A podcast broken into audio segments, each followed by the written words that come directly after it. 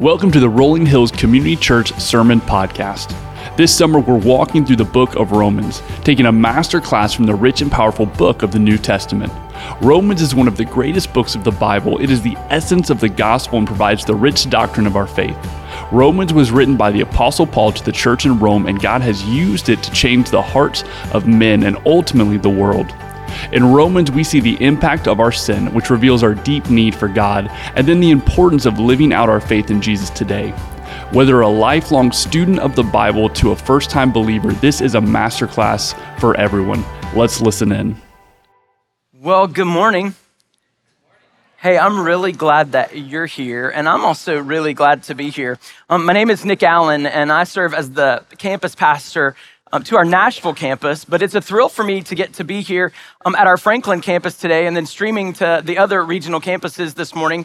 I spent 11 years working in various roles at the Franklin campus when there was just this one campus, and now it's a privilege to get to serve in Nashville. Good morning, guys, in Nashville. I miss you.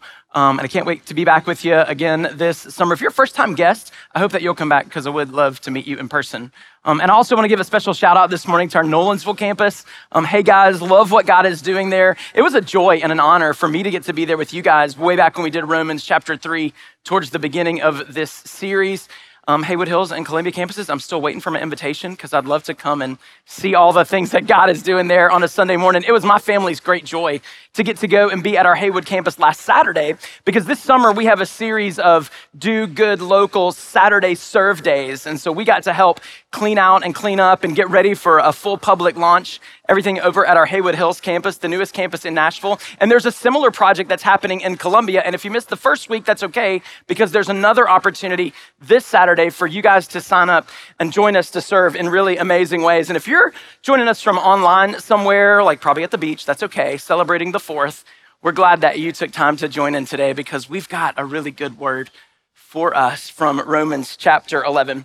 I spent the last week of my life preaching at a camp in St. Louis to a bunch of middle school and high school kids. Um, it was a fantastic opportunity. I love seeing what God is doing in the lives of the next generation, literally all over the place, as He draws them to Himself and equips them to change the world around us. And I was there with a fantastic worship leader, um, and he comes up to me at one point through the week. I was wearing one of my Rolling Hills t shirts because y'all know they are many. Um, it was actually the one that was gifted to us this year at the Ryman when we celebrated our 20th anniversary. So it says Rolling Hills Community Church established 2003 because we're 20 years old and that's where we began. And he looked at it and he pointed to the date and he said, Hey, 2003, that's when I was born. to which I replied, Lord bless you for your ministry. Because a full blown adult worship leader told me that he was born in the year 2003. It will come as no shock to you um, that I was born in the 1900s. And I do have this like far off fantasy idea that one day my kids will, will grow up and if the Lord tarries and they'll get married and have families of their own, and that my kids will be able to look at their kids, my grandchildren, and they'll say, Hey guys, did you know what? Your poppy was born in the 1900s. Because I think that'll sound like so much of a big deal. Now, way back in the 1900s, there are some things that I thought, that I imagined what, what this decade, this era, this 2023 life that I'm living might look like. And if we had gone back to what I thought way back in the 1980s when I was growing up as a kid, like I would have already encountered quicksand and live volcanoes a whole lot more than I have already, which is none. Like, didn't you think that quicksand was gonna be like a legitimate crisis that you were gonna have to avoid in life? I did. And I also thought, based on one of my favorite television shows, Knight Rider, that I would have already had a car that would carry on a conversation with me. And I know that Google and AI and Siri, that's all a legitimate thing, but I wanted a car that would, would interact with me and help me solve crimes. Didn't you? Like, wasn't that a thing? Um, I also do think, incidentally, that Mr. Feeny would be a much better voice for Siri um, than the one that we currently have. And if you don't know what that means, you can Google it. there's some things like way back when that I just thought were gonna play out very differently in my life. And you can go back to any of the mixed up things that you thought when you were little, uh, uh, like, like what would be different about you today. And some of them are just kids growing up and they're funny. But some of them are real life and they're hard. Like maybe the relationship that you're in or the marriage that once was, you just, you thought life was going to turn out differently than it has. Or the career that you began 10 or 20 years ago. You just thought that it would, it would have somehow ended up at a different place than it is right now. Somehow or another, what you thought has not actually been the thing that transpired, and it's left you a little bit surprised and a little bit disappointed. And you just thought something would have been different at this point, at this phase, at this stage in your life. I want everybody to repeat something after me. That's all you regional campuses, too. Here we go. Baruch atah Okay, that was good, but I'm, now that you know where we're going, that it's like another language here, I'm gonna let you have another shot at this. Okay, Baruch atah Adonai Eloheinu Melech Olam. You have no idea what I just made you say. Like, I could have told you that your mother is ugly and that I hate cheese, and you would have no idea. What we actually, did y'all do that in Columbia? Like, somebody will tell me if you didn't. It's okay. What you did pronounce was one of the Hanukkah blessings. Um, Merry Christmas in July, by the way. It's a, it's a fun season. You just pronounced a blessing that, that means this Blessed are you, Lord our God, ruler of the universe. It's a blessing that's pronounced at the start of Hanukkah. And what it declares is that regardless of the moments when I've been surprised, regardless of the moments when I've been disappointed, regardless of the moments when things didn't turn out the way that I wanted them to, the way that I thought in my power and my control and my effort I could manipulate them into turning out, that somehow or another the great God of this universe is still in control, that He's in command no matter where we are, no matter where we thought we'd be, God is still moving. If you don't remember anything else from this morning, if you tune out from this point forward, what you have to know is that all throughout this book, not just this book of Romans, but this entire work of scripture that we've been gifted and the understanding that we have through the power of the Holy Spirit to reconcile our lives according to this that God is and always will be in complete control. And just because something turns out in a way that we did not see coming, doesn't mean that he was ever shocked, doesn't mean that he was ever not in complete control. We're in a masterclass series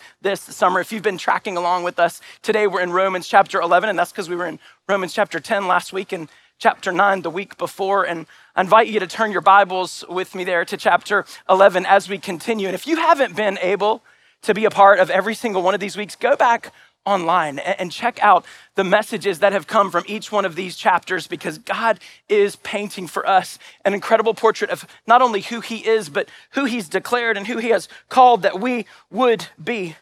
I read a book at the beginning of this series by a scholar and a seminary professor named Scot McKnight, and it's called Reading Romans Backwards.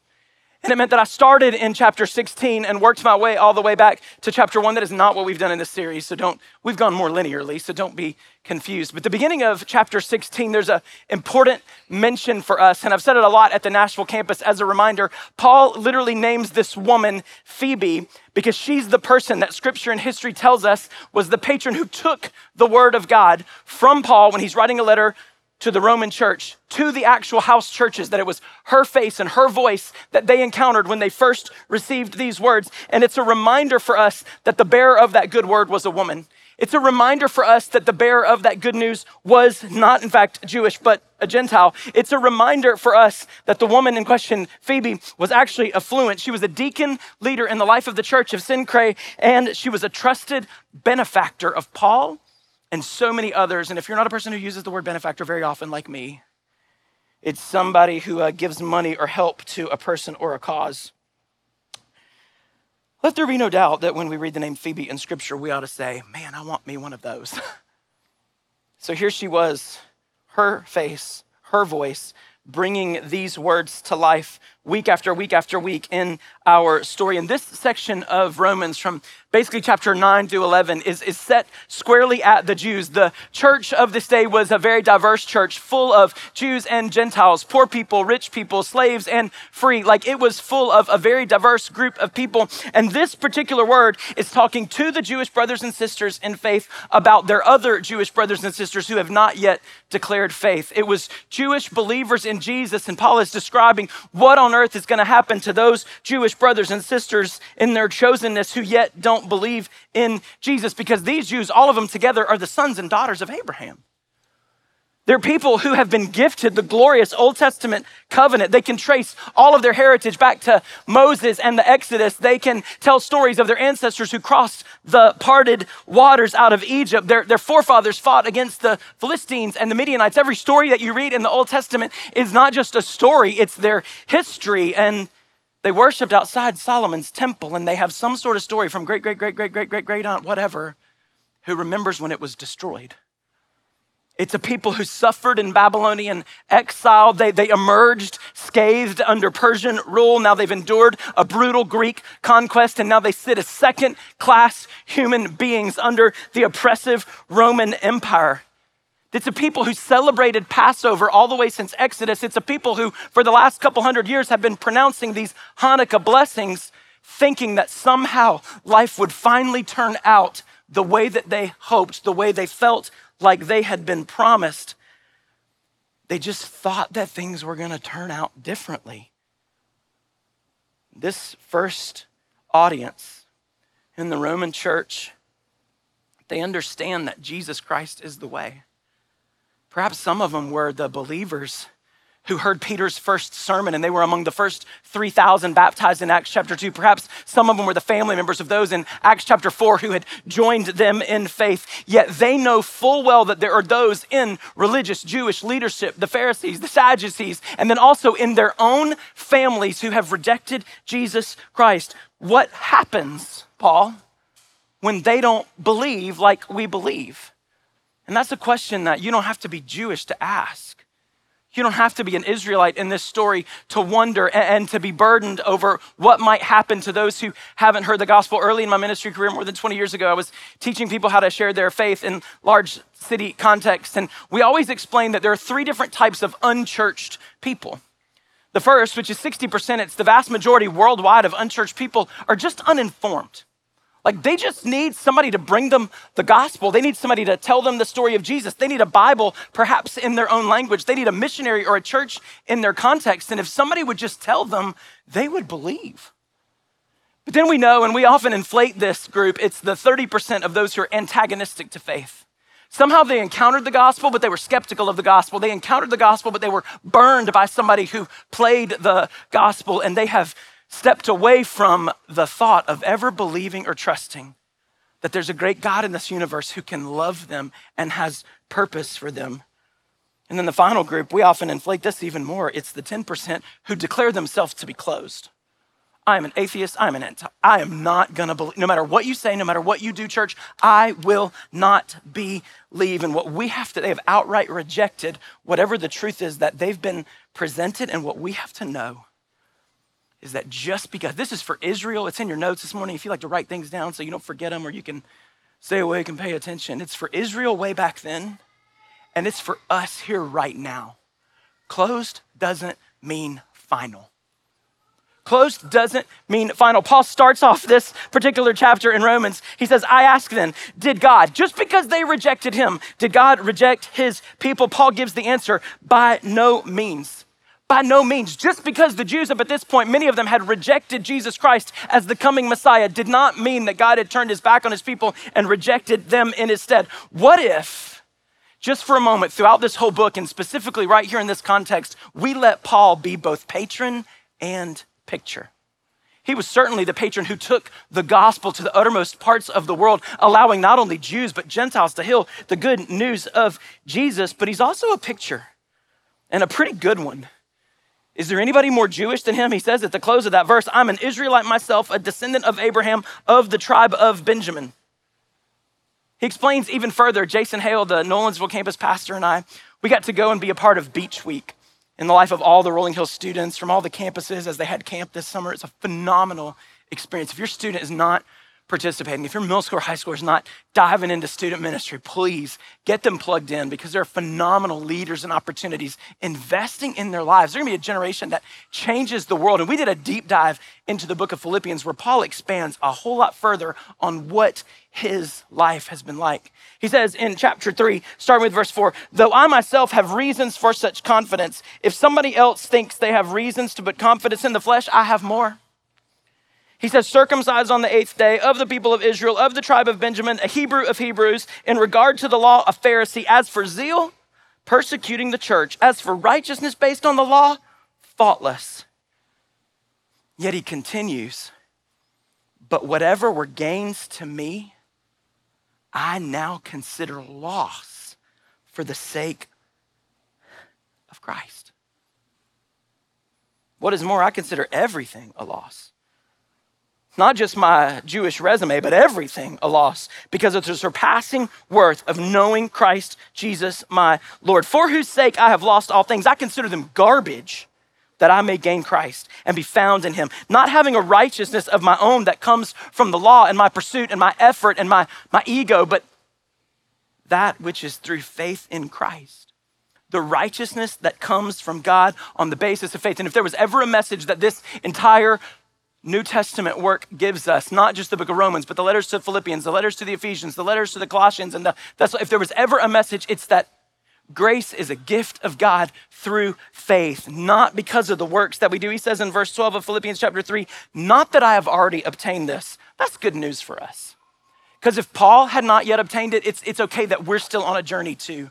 Not that I've already obtained this or already arrived at my goal, but I press on to take hold of that for which Christ Jesus took hold of me. Paul is certainly a patron of the gospel because he's transmitting this word in every sacrificial opportunity he's given so that people like you and me would have the hope of Jesus. But he's also the perfect picture of what God can do in the life of someone who believes because he went from someone who was persecuting Christians, literally hunting them down to someone who is sacrificially serving Christ. So, what concerning the Jews? He, already said in chapter 9 that all Israel, all ethnic Israel, is not all faith filled Israel, and that it doesn't depend on any of their human effort, but on the mercy of God. He had already asked the question at the conclusion of chapter 10 okay, so wait a minute, does Israel still have a shot? And he answers from Isaiah 65 all day long, God offered them that truth. I hold out my hands to an obstinate people, and all the mamas in the room say, mm, I know the feeling. But just because there's been a rejection doesn't mean the rejection is final. Just because you and I see doom just because there's disappointment, just because things don't go our way, just because stuff doesn't turn out the way that we hoped or thought, just because we see doom on the horizon does not mean that there is no door.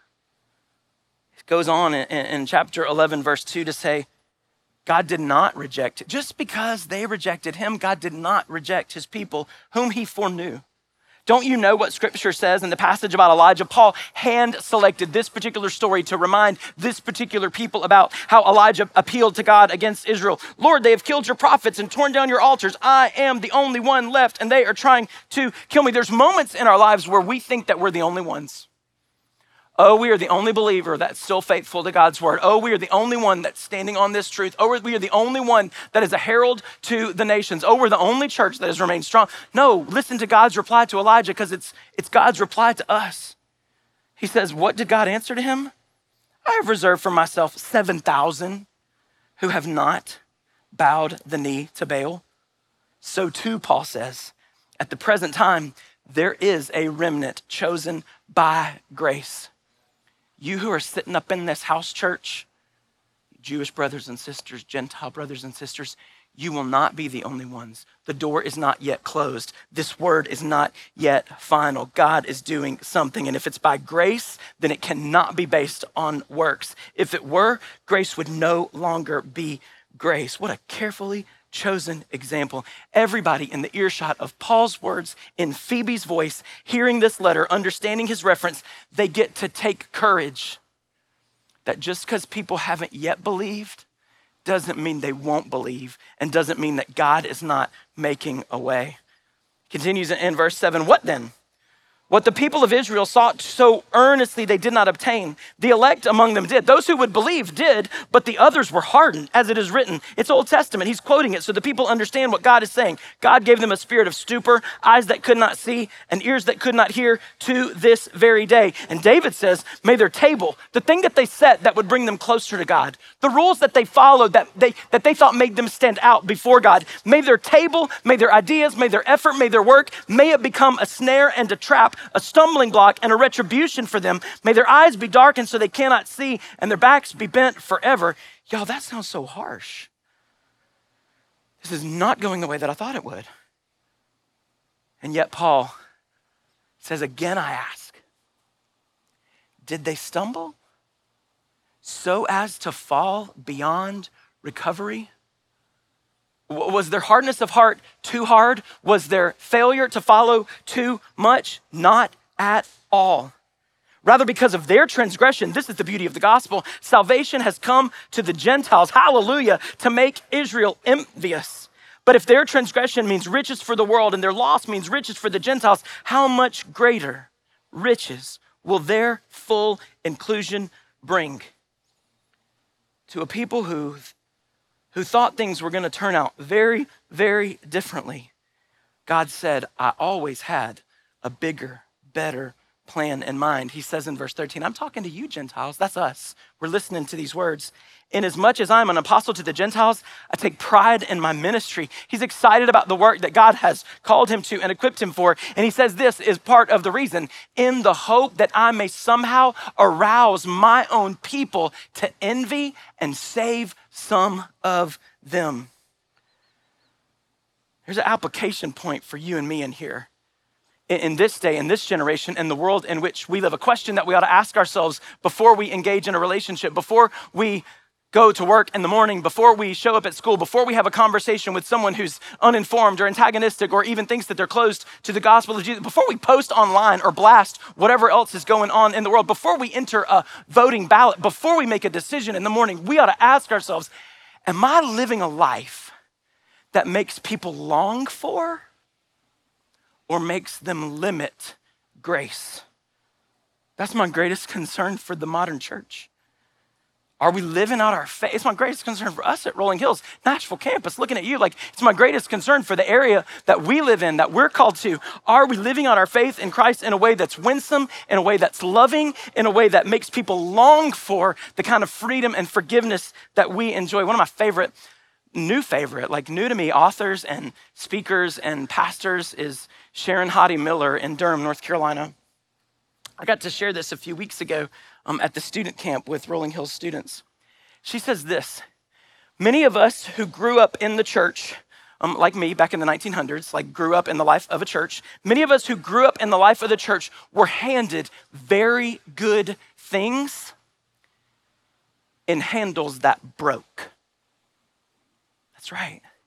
Many of us were handed the very word of God with what she says are handles of legalism, of rules and work and effort, and they broke some of us grew up in the life of the church in the 1900s, like I did, and, and, evangelicalism was exploding, and churches were growing bigger than they had ever grown, grown before. Here in America, we were just seeing the gospel go out, and all of us were called to memorize John 3:16, and we just sang about it a few minutes ago. For God so loved the world that He gave His one and only Son, that whoever believes in Him should not perish, but have what everlasting life. And I wish upon wish that some of the leaders in my life who had inspired me to memorize John 3:16 had done the exact same thing with John 3:17, because it says God did not send His Son into the world to condemn the world, but to save the world through him. And somehow or another, we were handed a gospel of grace with a picture of works that has made us respond to everybody else out there in the world that is always in its current moving towards sin with judgment and condemnation. It's as if somehow we think we've been conditioned to believe that if I don't come out guns blazing, Twitter using against, adamantly and against and opposed to every single sinner, then I'm inadvertently condoning sin. Like, so afraid that if I don't get aggravated against every sinner, then that must mean that I'm somehow condoning sin. And what we have not understood is that somewhere between condemnation of sin and condoning anything and everything is Christ like love in the middle that we are called to represent in the world. That somehow or another, God might do something different. Listen, if Jesus Christ did not come to condemn, then my mercy, how arrogant and also hashtag stupid is it for me to assume that role and responsibility in the world? God, I got this. You send Jesus to offer grace, and I will tell everybody else on your behalf how very wrong they are and doomed. Rather than conceited, rather than arrogant, the gospel should make us convicted.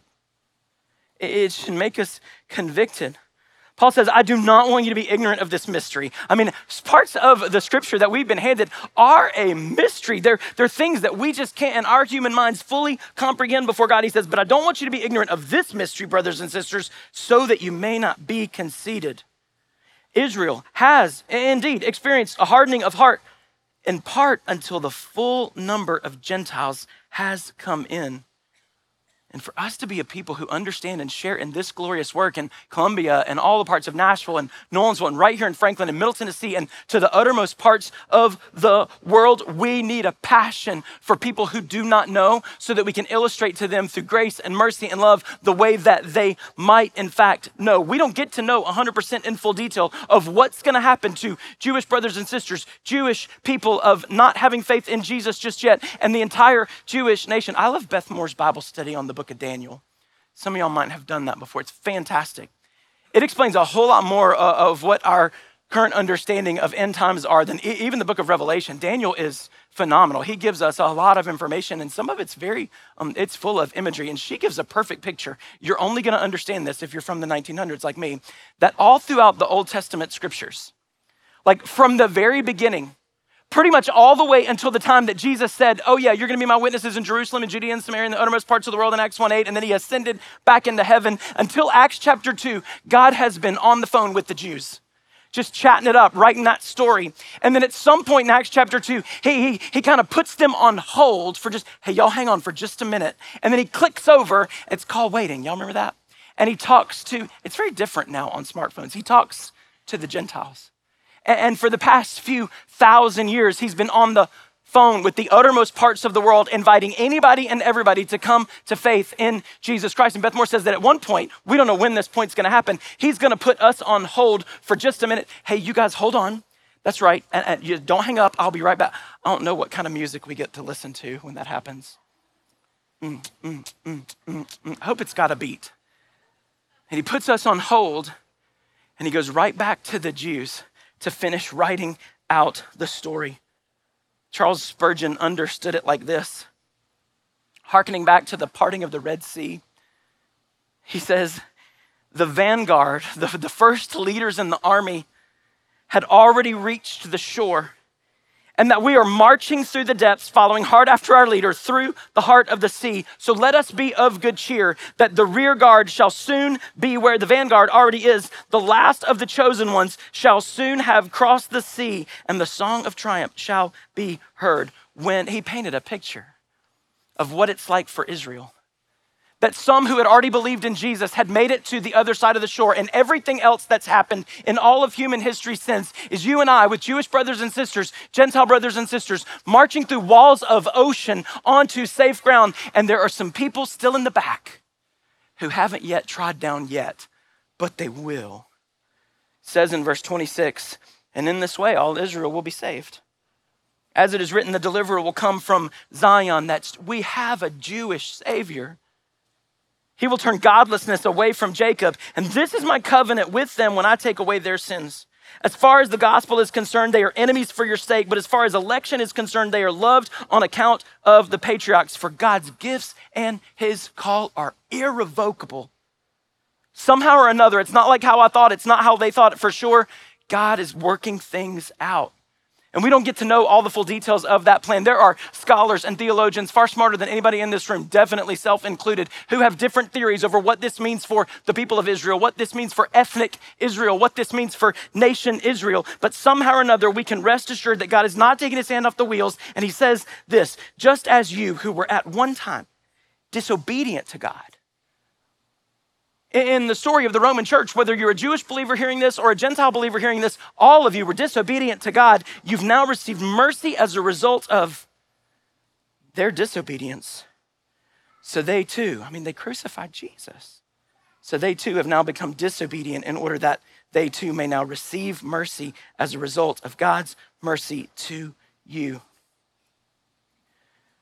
goodness, things did not turn out how they thought.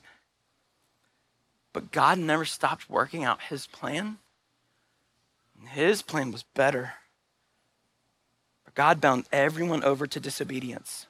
Proved through Romans chapter 1, 2, 3, 4, 5, 6, 7, 8, 9, 10, that every single one of us was disobedient. Every single one of us had fallen short of God's glorious standard. Everyone over to disobedience, so that what? He might have mercy on them all. And this is what it says to us, regardless of what happens to Israel. Maybe you are ethnic Israel and you don't know because you haven't done one of those DNA tests right now, but you can. You can find out. Maybe there's some Jewish brothers and sisters in faith in this room. This is what this says to us, regardless of our ethnic heritage, that evangelism must be an ongoing priority. For that, there is no mystery there. We just read the reason so that they may too receive mercy as a result of God's mercy to you. God used Israel's vast Old Testament law to prove to us that we were doomed sinners without a Savior. And through their rejection of Jesus, He was gifted to us, Gentiles, this great grace, so that what?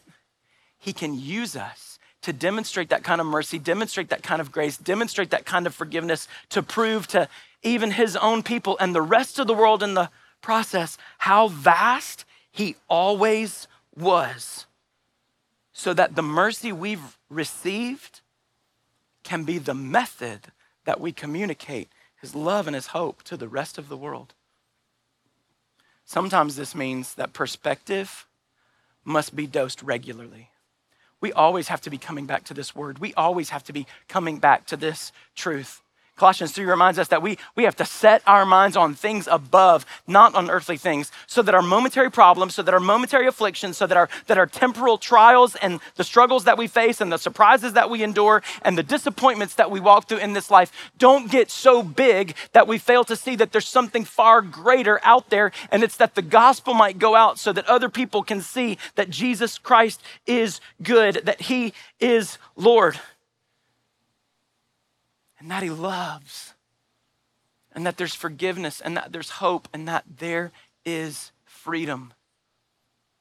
That regardless of how we thought any of this was going to turn out, we got one job to display Him to the world and to give Him glory.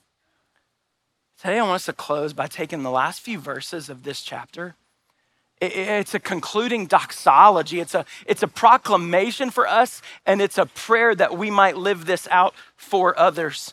We're just going to read it out loud together. That's, that's right here in Franklin. You're going to read it out loud together with me at all of our regional campuses and even online, wherever you're at. We're going to say verses 33 through 36 together. We're not going to do it in Hebrew to confuse anybody. We're going to read these words together. It says, Oh, you ready? Oh, the depth of the riches of the wisdom and knowledge of God. How unsearchable his judgments and his paths beyond tracing out. Who has known the mind of the Lord, or who has been his counselor? Who has ever given to God that God should repay them? For from him and through him and for him are all things. To him be the glory forever. Amen. To us, when we think we know it all, to us, when we think we have it all, or should be able to predict it all, or understood it all, God gives us this hey, watch out.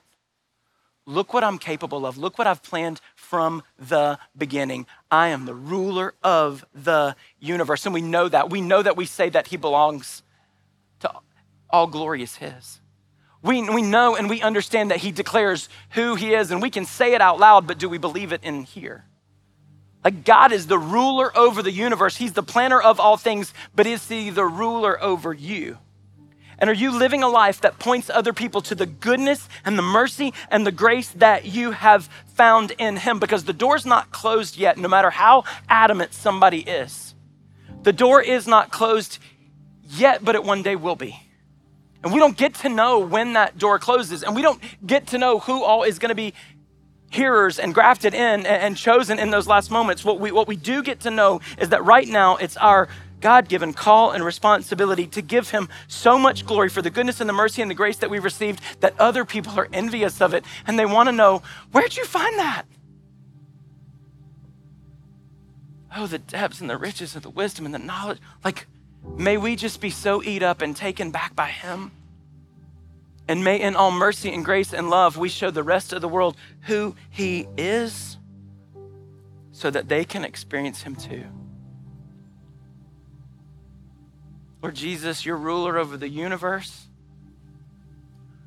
and you're ruler over me.